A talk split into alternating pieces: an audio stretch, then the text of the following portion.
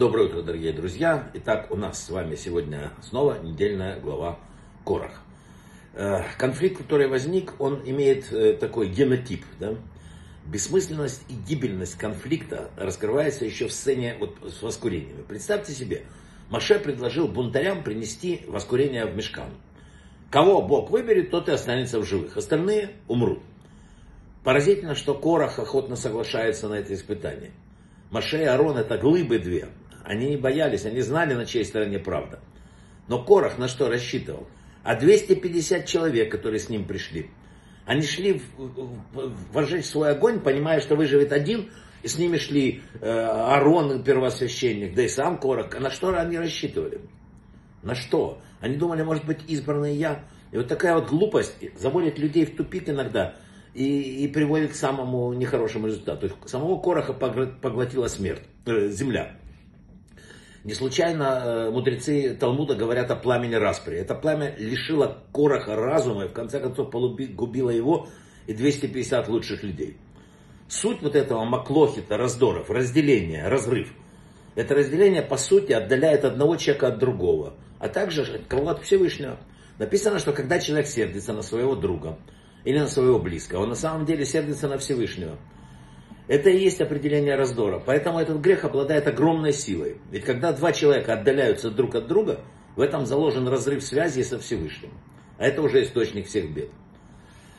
Ссора равносильно разрыву в духовных мирах. А человек, который мирит, тот, что занимается тем, чтобы примирить супругов, страны, там, друзей, исправляет духовные миры. И от этого исправления написано, зависит нисхождение изобилия в наш мир. Тот, кто мирит людей, он приносит настоящую изобилие в мир. Посмотрите, что делает с людьми вражда. Дав себя втянуть в конфликт, мы говорим и делаем порой такие вещи, которые никогда не позволили бы себе в обычных условиях. Умные, трезвомыслящие люди вообще теряют контроль над собой.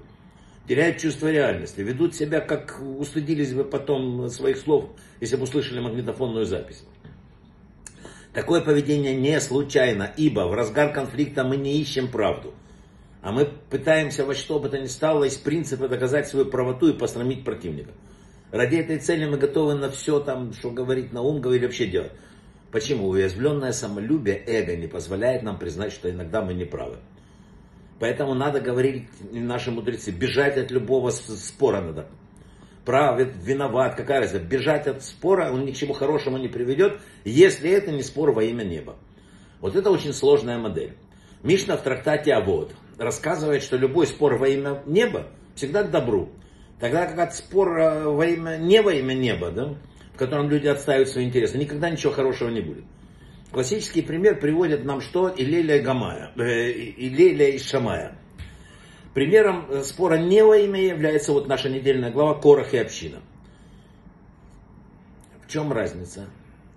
Нам есть такое старинное объяснение. Что нам говорит Мишна, называя спор Короха спором не во имя неба? В споре во имя неба обе стороны признают право второй стороны на свое мнение. А чтобы узнать истину, просто необходимо выслушать обе стороны. Таким образом, мы соглашаемся с правой, с правом, сейчас я вот попробую, с правом второй стороны на существование, если, э, и на свое мнение существующее. Если спор не во имя неба, то инициатор ведет себя как корох. Они считают, что существует только их сторона и просто не, не о чем говорить с другими. Они даже не готовы были выслушать другую сторону. Им совершенно неинтересно найти истину. А все их интересы сводились к тому, чтобы продвинуть свое мнение. Поэтому тут есть вывод. Мы должны проявить достаточно такта и понимания с тем, чтобы признать право на существование двух сторон в любом споре. Мы должны быть готовы, по крайней мере, выслушать и принять во внимание мнение другой стороны, задуматься об этом, пропустить это через себя. Мы не обязательно соглашаться должны с этим мнением, но признать право противоположной версии на существование обязаны. Это очевидная истина, но на практике, к сожалению, бывает намного иначе. Талмуд говорит очень интересную вещь. Как нет в мире двух абсолютно идентичных лиц, так нет совершенно одинаковых мнений. Люди не выглядят одинаково, не мыслят одинаково. И э, был Шлома Эйгер, он говорил такие интересные замечания. Э, точно так же, как нам не мешает то, что люди не похожи друг на друга, две капли воды. Нас не должно волновать, что их мнение отличается от нашего. Любого человека можно назвать учеником Гилеля и Шама, если он терпимо не раздражается от того, кто с ним не согласен. если человек не может принять сам факт существования другого мнения, то он, к сожалению, считается учеником Короха. Нам надо не забывать еще одну очень важную мудрость, которая заложена в следующих словах. Люди отражают друг друга, как в зеркале. Если вы видите недостатки другого, и они не выходят у вас из головы, это значит, что вы увидели собственные недостатки. Нас специально сводят с людьми, которых мы не любим, чтобы мы своими устами произнесли им приговор и своими устами указали плохую оценку их действий. Тогда же на небе это моментально проецирует на нас. Каждый, кто хочет стремиться к миру, должен удалиться от всего, что приводит ссоры и распрям.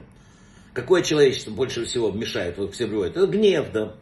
Ведь он овладевает человека, когда ну, написано, не будет у него ни неба, ни земли. Если он, написано больше, что ад властвует над ним. Спор, кто круче, вообще глупо, беспредметен по одной простой причине. Значимость человека в этом мире абсолютно не влияет на его значимость у Всевышнего. Там другое. И последнее. Компромисс. Это наилучший способ улаживания спора между сторонами. Точка.